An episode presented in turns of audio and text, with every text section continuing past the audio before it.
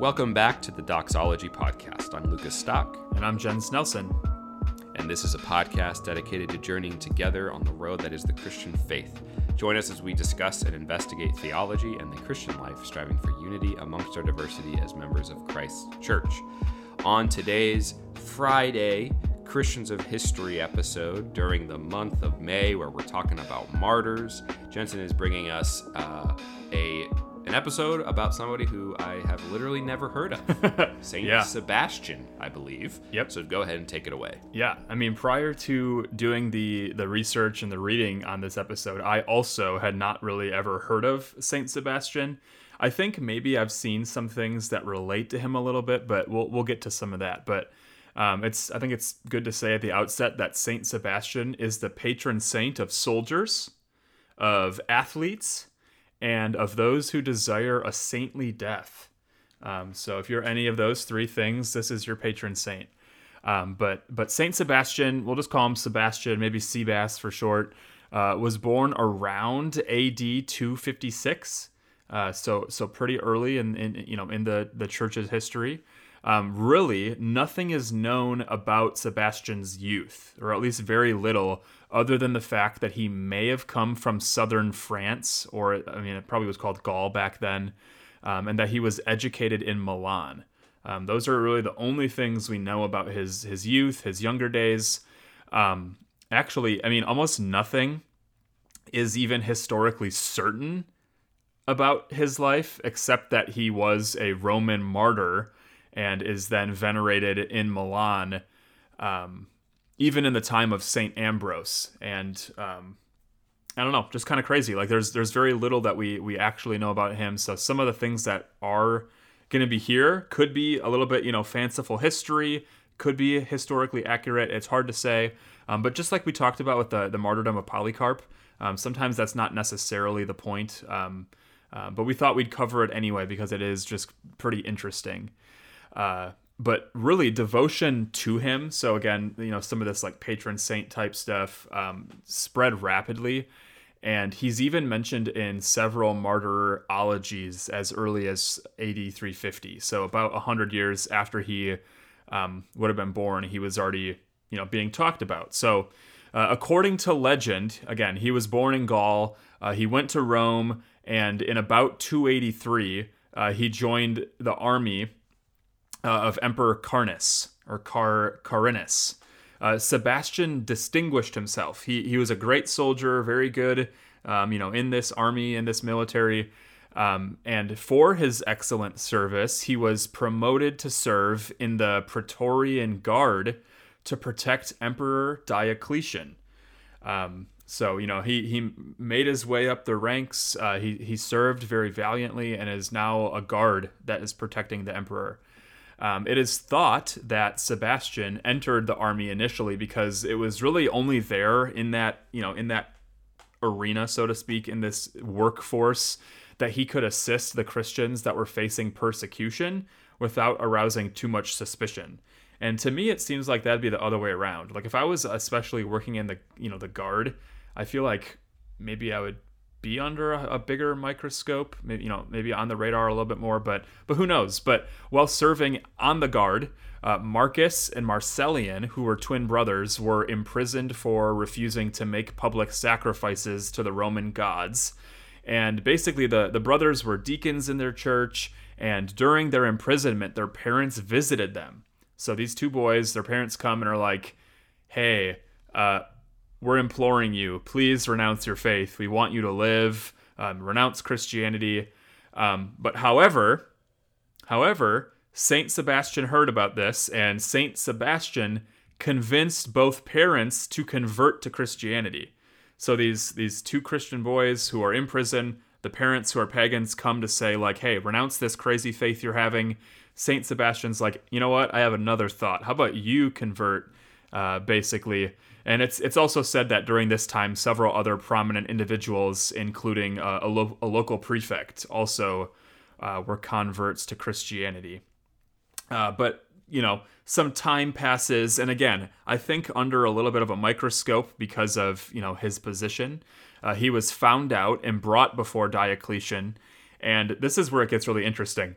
uh, he's delivered over to archers.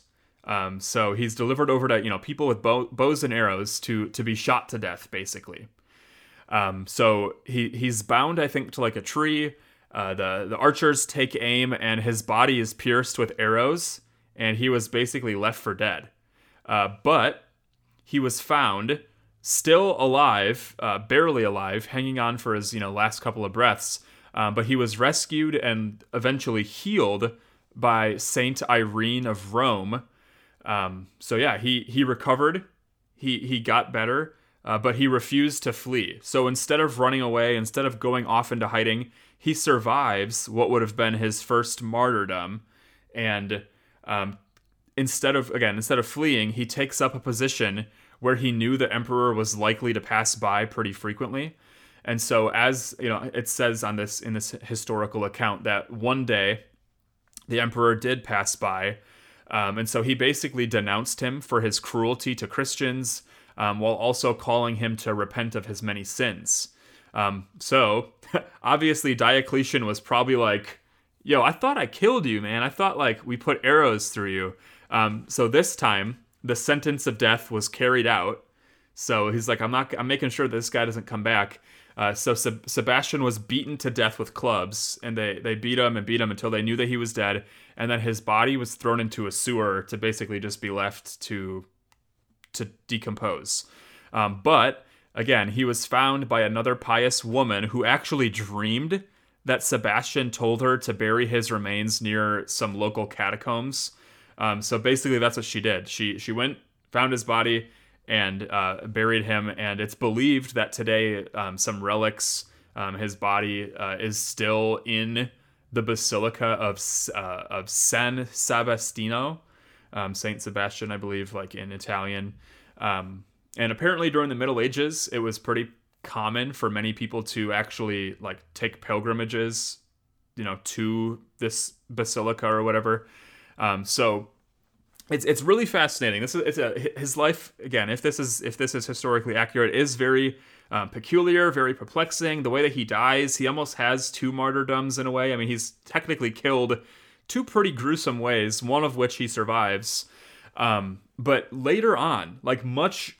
I, I mean, I mentioned that like a hundred years later, he's already being talked about, but like several hundred years later, he almost has like a interest in his life is like resurrected um, because it's believed that Saint Sebastian, as a patron saint, um, was a defense against the plague. So the bubonic plague, the Black Death. Uh, it's believed that um, that he offered some sort of help and assistance to those who were enduring that, and this helped to you know bolster his reputation, so to speak. Um, which is why in the late Middle Ages, so many people wanted to take that pilgrimage to see his his relics. Um, but according to records, basically, um, p- people say that you know he was invoked to protect and defend the city of Rome against the plague in 680, um, and his association with the plague um, could be because he survived being shot full of arrows, and apparently in in more pagan beliefs, uh, pestilence, plagues, you know, these things that would, you know, take over a community were delivered by arrows shot by the gods above. Uh, so it kind of makes sense that for Saint Sebastian, like he got hit with those arrows, he got hit with the pestilence, but he endured, and so it was believed that as the patron saint, that like if we, you know, if we pray to him, he'll he'll you know work on our behalf. Um, so even Christians uh, who maybe had a Roman, you know, connection to Roman thought, Roman philosophy, could at least appreciate and understand the symbolism uh, of that. Um, and this is where maybe people have seen some of Saint Sebastian. Uh, this symbolism of the the plague of being shot with arrows is captured in a lot of artwork as late as the Renaissance, where artists were actually painting plague victims with black arrows in their bodies. Um, so again, sort of paying homage to Saint Sebastian. Um, but it's really interesting. It's really fascinating. I, I also there's a there's a little segment I read actually about his relation to like LGBTQ type theology as well, and it has to also do with getting pierced with the arrows and being um, some of the symbolism of like you know taking personal attacks and um, living a life with, um, you know, sort of in, in, secret in some ways. But um, apparently, uh, the LGBTQ community, in a way, identifies substantially with Saint Sebastian. Um, so I thought that was at least worth noting and interesting as well. Um, but again, maybe some of his life was a little bit fable. Maybe it was a little bit fantasy, or maybe it was true. Maybe he really was shot with many arrows and lived to uh, be eventually beaten with clubs. Um, but the the fact stands that you know, uh, regardless, it seems like he he lived a, a, a noble life, uh, one where he. Um, you know, led people to the Lord, uh, was faithful, even working for an emperor like Diocletian, and um, yeah, that's that's that's Saint Sebastian in a nutshell. Awesome. Yeah. Man. Well, thank you for tuning in today and listening to this episode of the Doxology Podcast. If you'd like to connect with us, we are on Twitter and Instagram at Doxology Podcast, or you can shoot us an email at doxologypodcast at gmail.com. We'd love to hear your feedback, questions, future episode ideas. We're always looking for suggestions for Christians of history, but really any suggestions or, or thoughts that you have, we'd love to hear. Um, and until next time, we'll see you.